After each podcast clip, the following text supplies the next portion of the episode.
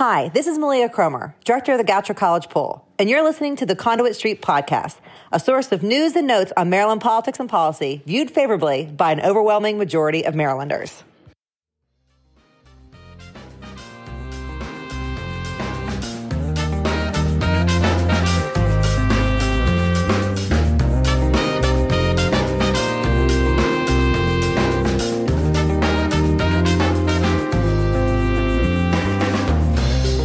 Hello and welcome to the Conduit Street podcast. Kevin Kinnally here with Sarah Sample. Sarah, how's it going? It's going great. We are experiencing a very busy interim, and, and that's kind of how I like it. So, yeah, all's well. Good. And we have you on this week because this weekend, the magic date, that is when people are going to be able to buy and legally possess adult use cannabis. July 1st. So we're coming up on that rapidly, Sarah. It also coincides with the 4th of July. So should be, uh, I'd assume, pretty busy for the establishments that can sell adult use cannabis. We have some new guidance for local governments. We've been getting a lot of questions. So we're going to get into all that today. And we'll also discuss how counties are preparing for this when it comes to public health and public safety specifically. Here we are, July 1st, rapidly approaching, and this is going to become a reality. Yeah, I mean, my main thought you know, just from a macro perspective that has a little less to do with public safety and public health is really just how sweeping a law like this is. I mean, it touches almost every category from like, you know, yeah, public safety and uh, public health, but also, you know, drug awareness programs in the schools, employment and workforce changes, uh, you know, zoning and permit. I mean, it touches taxes, it touches everything. Um, so it's interesting when you're watching something like this get implemented and play out um, because it's just, it's across the entire, you know, government huge piece of legislation, sweeping for sure. And so, Sarah, let's get into some of the questions that we've been getting. Again, we do have new guidance for local governments from the Maryland Cannabis Administration. So, as I mentioned, Sarah, adult use sales go live this weekend. We are getting tons of nuts and bolts questions from county government. So, let's first hit the basics and we'll sort of do a rapid fire round here.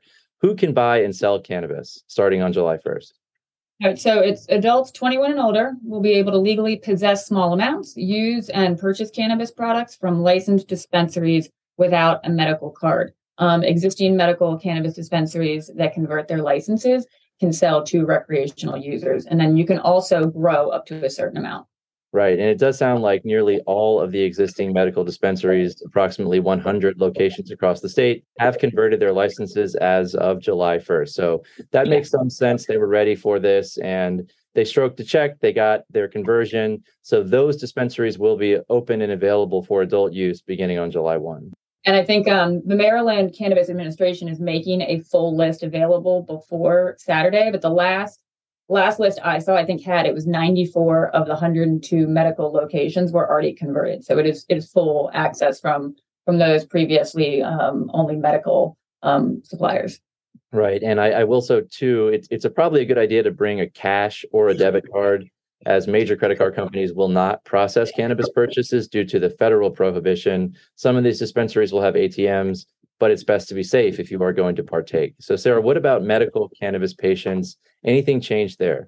Rules for medical cannabis in Maryland will still apply after Saturday. Um, so, patients will still be able to register for a medical card and obtain medical cannabis from licensed dispensaries, according to Maryland's, uh, Maryland Cannabis Administration. Um, notably, medical cannabis will remain untaxed. Right. And that is notable because we know adult use cannabis will be taxed at 9%, the same as alcohol and that that was a big discussion during session and certainly yeah. where we sit um, you know there there's a minuscule amount coming back to local governments right? And sarah is it the lowest in the country do you know? It is. It's absolutely the lowest in the country for states that authorize adult use cannabis. Um, it's sort of a joke. So sarah what do you tell people? What do you tell counties when they ask what they should expect in terms of tax revenue from cannabis? Just assume you're getting zero and that will be about close unfortunately yeah, that, that, that's um, right yeah, I mean it's it's way different than other states. So we're definitely uh, the first one taking this approach. Right. So the way this will work is that nine percent will go to the state, and then one and a half percent of the state tax revenue will be directed to local governments in the jurisdictions in which the cannabis is sold. So a very very minuscule amount. Other state models provide local governments with their own taxing authority, or they send back about a third of the revenue. That's pretty common practice. Maryland decided not to do that. I think they were concerned about taxing too much and the illicit market comes in. So um, this is certainly something that we'd like to have another bite at the apple. And you know, again, that we are it's a it's a minuscule amount. We know there are costs associated with doing this for local governments. Some of those are going to be substantial. So that is disappointing. But again, this is not meant to be a moneymaker. That's exactly what state lawmakers are saying. So I think that's why they decided to do this the way it is, but it's not going to cover the costs that counties have to implement. So certainly I think that's something we're going to be talking a little bit more about and trying to come back to that issue in the next session. Yeah, for sure. Let's go through this, continue with this rapid fire here. This is a big one. There seems to be a lot of confusion about this one particularly. Where are people permitted to smoke cannabis? Yeah, and, and I will say this confusion is common in other states that have um, legalized recreational use. Um, but essentially, smoking cannabis is permitted only in private residences. So public smoking is prohibited both indoors and outdoors on public transit, um, in a moving vehicle, um, and on all federal property. Right. So and for the vehicle element, it's even someone in your passenger seat as well. Right. So you can't smoke on the streets. You can't smoke on sidewalks, bars, and restaurants, public transportation, workplaces. Like you said, you can't smoke in the car. So very similar to alcohol, minus the bars and restaurants. So if you're asking or you're wondering where you can consume adult use cannabis, it's safe to say just inside your private residence, you cannot smoke it in any public place. So hopefully that uh, assuages some of the confusion that's out there. And Sarah, we know that counties and municipalities cannot ban retail sales of cannabis within their jurisdictions. But when it comes to on site consumption, this was a big debate during the last session. Talk about the role that counties and municipalities have when it comes to on site consumption establishments. Right. So counties and municipalities, they may approve licenses for on site consumption establishments, at which point people will be able to smoke indoors on the premises. So vape or otherwise consume cannabis, um, though the county or municipality granting the license may prohibit the type of consumption allowed on the property. So we have we do have a decent amount of discretion there, and I would say for good reason. Right. So that is something that counties and municipalities have control over the on-site consumption licenses. So none of those have been granted to this point. So again, if you are planning to partake starting on July 1, only inside a private residence. Now, now Sarah, you mentioned earlier about uh, growing cannabis people are wondering can you grow your own cannabis at home? And if so, how much? Yes, you can, but you can't go crazy about it. So like anyone 21 and over will be allowed to grow uh, up to two cannabis plants at home if they own the property or have consent from the property owners. So property owners do have some latitude when it comes to um, those types of activities. And and what about cannabis delivery? This is another question that we're getting a lot from counties. Are you going to be able to get cannabis delivered starting on July 1? you won't be able to right away. However, micro dispensaries, which uh, are to start being licensed, I believe it's January 1st of next year, so 2024, um, they'll be allowed to deliver at that point. Okay, so not yet, but that's probably coming down the line. And I'll close out the rapid fire round with this one, Sarah. It's another biggie. Can employers mm-hmm. test for cannabis? Can employers terminate someone for using cannabis? So, yes, the new law does not prevent employers from testing employees for cannabis. Maryland law allows employers to test for cannabis and take action against employees who test positive, even if that employee has a medical marijuana card. So again, a lot of discretion for employers, and counties are big employers, so it's definitely good to uh, to clarify that element for sure. Absolutely. And I'll also note that this is only the beginning for the adult use industry in Maryland. This fall, the state will be accepting applications for an initial round of new grower, processor, and dispensary licenses, the first in the nation available exclusively to social equity applicants. The Maryland Cannabis Administration will provide outreach, education, and technical assistance, both online and in person, and through attendance at several events over the summer, with the initial awards anticipated by January 1st of next year. So, Sarah, the, the MACo Summer Conference is going to feature multiple sessions on adult use cannabis. We have great panels of experts available to answer questions and provide information. We'll link all of that info in the show notes. But I do want to pivot a bit, Sarah. You wrote a great piece, a deep dive blog article this week. And let, let's talk about some of the most immediate elements of implementation, and they have to do with public safety and public health. So these are two of the areas that you cover for MACo. Tell us what preparation has been like for public safety and in public health. Yeah, well, I guess I would start off by saying that you know some of the most immediate differences that you're going to see have to do with the ease of access, uh, access, and there are a handful of potential byproducts that come with that in the near term that specifically law enforcement, so public safety officials and local health departments need to be prepared for. Um, so, for instance, the potential for more impaired driving because there's more ease of access, um, accidental ingestion by a child, um, public not having a full understanding of the leniency um, and the restrictions of the new law. So, so that's sort of the framing of how I would say public safety and the local health departments have to look at it. And you know, we we were lucky because I think early on, um, Department of Legislative Services they did a report back in 2022, and they used information from uh, Colorado and what they found uh, in that report, and I actually I linked to that report on the, uh, the deep dive, is that uh, from a safety standpoint, the percentage of all traffic deaths that were marijuana related increased from 15% in 2013 uh, to 25% in 2019. Um, and then the other thing I would add from that report that uh, Maryland um, Department of Legislative Services had put out um, is that traffic deaths involving drivers who tested positive for marijuana increased more than 130%. Um, and that's you know not immediate, but that's in the couple years following their recreational implementation.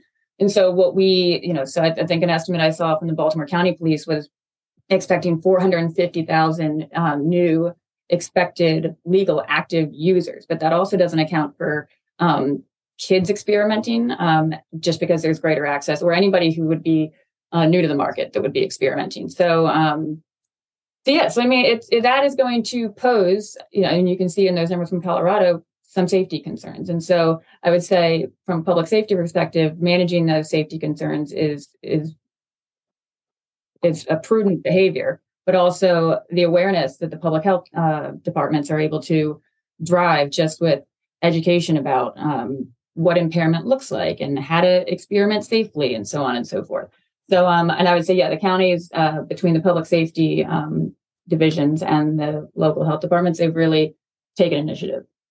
Right. So certainly, and, you mentioned law enforcement and traffic issues. There still is no roadside breathalyzer test for cannabis. So that's another thing that I know law enforcement is trying to deal with and identifying those signs of impairment.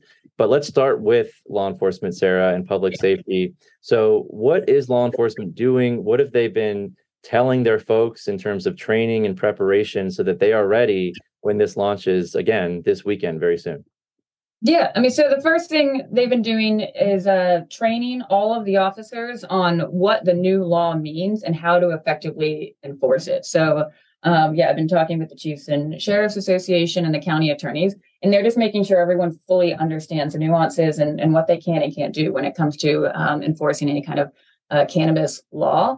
Um, and then I would also say one of the uh, really valuable things I believe is they're doing more specialized training for identifying cannabis impairment. So when they typically do their training, it's a little bit more rudimentary in terms of what drug impairment looks like. And so the specialized cannabis training is similar to what they did in Colorado, which shows an officer how to uh, to actually ID if somebody is impaired and some of the signs to look for. And so while that doesn't just help them you know, find somebody who's impaired, that also helps them avoid having false positives uh, in the field. So, I mean, I think that's a really valuable, um, valuable element when it comes to making sure that you're not detaining somebody who isn't impaired, because you know that was a really important thing in the training that they were uh, doing in Baltimore County specifically, is that they had um, medical cannabis users were smoking to potentially get intoxicated, but what the officers were seeing is that everyone who smoked wasn't getting intoxicated to the same degree or really intoxicated at all to the degree that it would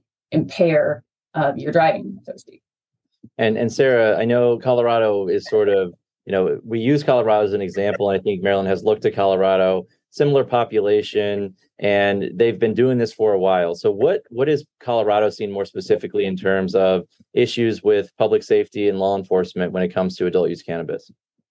I would say it's mainly the driving stuff, you know, and like, and with with the law that we had passed, I know um, there is the uh, the odor of cannabis is not um, not cause for making a stop or a search, um, and that's tricky because it's the odor of burnt cannabis is also something that you might use to discover if somebody was actually driving behind the wheel.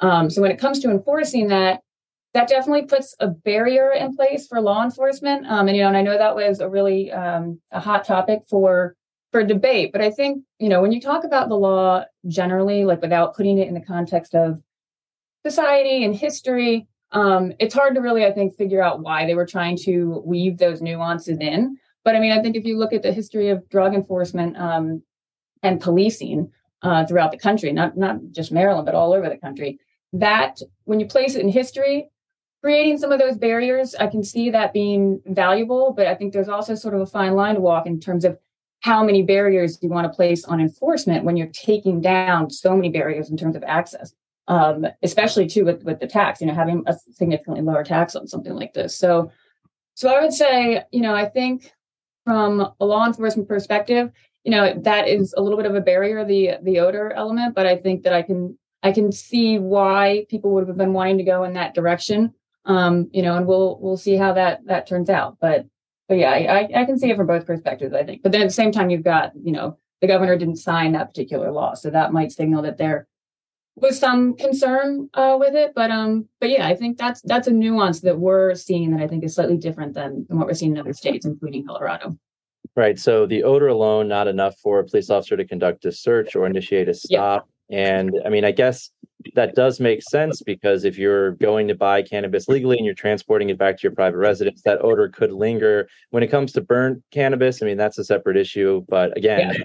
That, that is what it is. The General Assembly passed that law. So a lot of training, I'm sure, has to go into this to make sure, as you said, you want to you want to also make sure you don't have a bunch of false positives. So I think it goes both ways here. Police officers trying to do the right thing. Everybody's trying to get on board with this as soon as possible. This was a quick turnaround, obviously, from the legislative session to get this rolling. So, Sarah, when it comes to public safety, anything that the state is working on specifically, I know that the state's a big player in this too. Local governments are talking with the state consistently about, you know, its plans and what it plans to do. So, what is the state doing in terms of any any statewide initiatives on adult use cannabis and keeping people safe?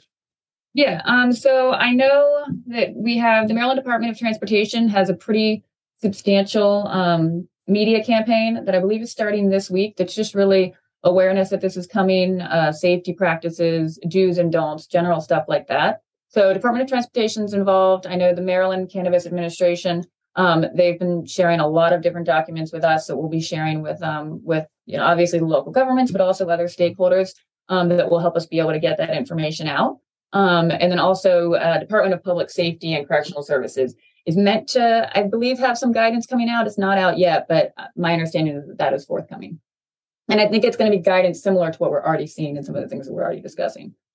Right. So good to see some statewide initiatives too. The Maryland Cannabis Administration certainly doing a lot of work here. Again, everybody's trying to catch up with this moving target as we approach July 1st. So I think we'll continue to see guidance, like you said, Sarah. We'll continue to see, you know, public health campaigns and, and people understanding the risks and what you should and shouldn't do. So that's good to hear as well. We're going to work in partnership with the state on those efforts. And Sarah, from the public health perspective, any specific steps you can talk about there? I mean, we've already gotten into generally some of the concerns with this, but what are some of the the big things that our local health departments are thinking about when it comes to educating the public and keeping people safe?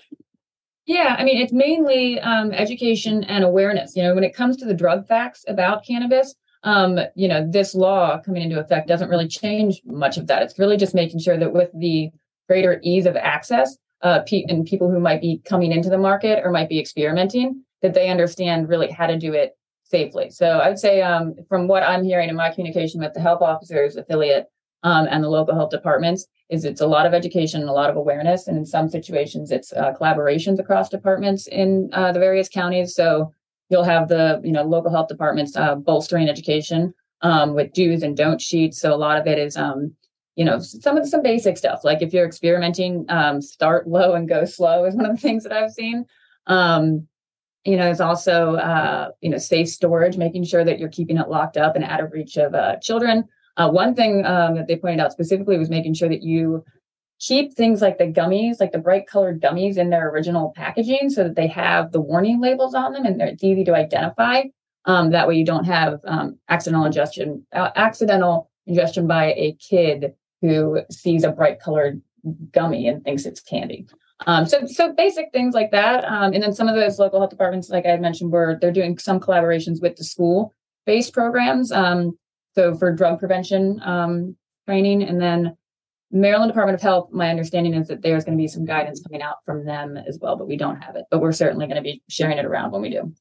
Yeah, big concern with the edibles, and you know, a lot of these edibles, the gummies, they they could look like candy. So certainly there'll be a big emphasis to make sure that those remain locked up and out of the reach of kids. Certainly, we know about the dangers with driving and using cannabis. But then, Sarah, also, I've seen some guidance too on you know we know that a lot of people are probably going to try cannabis for the first time. Maybe they they take too much and they don't know what to do. So i've seen guidance too on you know how to calm down drink a bunch of water and yeah, I uh, yeah that's got to be a concern too for for local health departments and across the state of just people ingesting way too much particularly when it comes to edibles because we know that edibles you know the effect is not immediate. So people might take yeah, I mean, it's two hours right? Right right. I mean so yeah you could sit there and take it a gummy and you think nothing's happening and then you take another and another and all of a sudden you're in trouble. So i think there has to be, yeah there's got to be a big campaign on that as well yeah definitely that that's all part of you know a lot of the stuff that i've been seeing the visuals and the infographics and things like that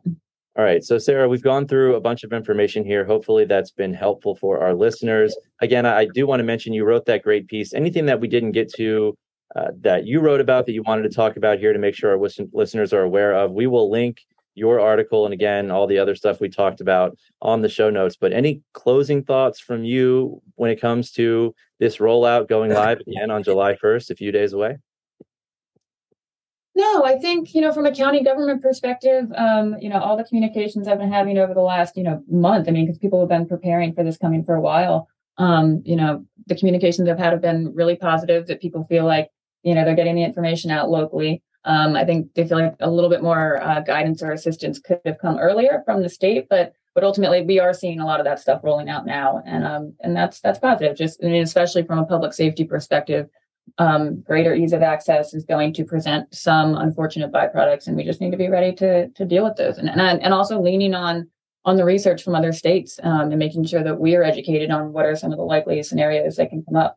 Um, I've seen everyone doing that, and so I think um, that's you know a prudent approach. Yeah, and of course, we will have a bunch more about adult use cannabis at the MACo Summer Conference. Also, be on the lookout for a one day symposium in the fall that MACo will put on on the full rollout and what to expect.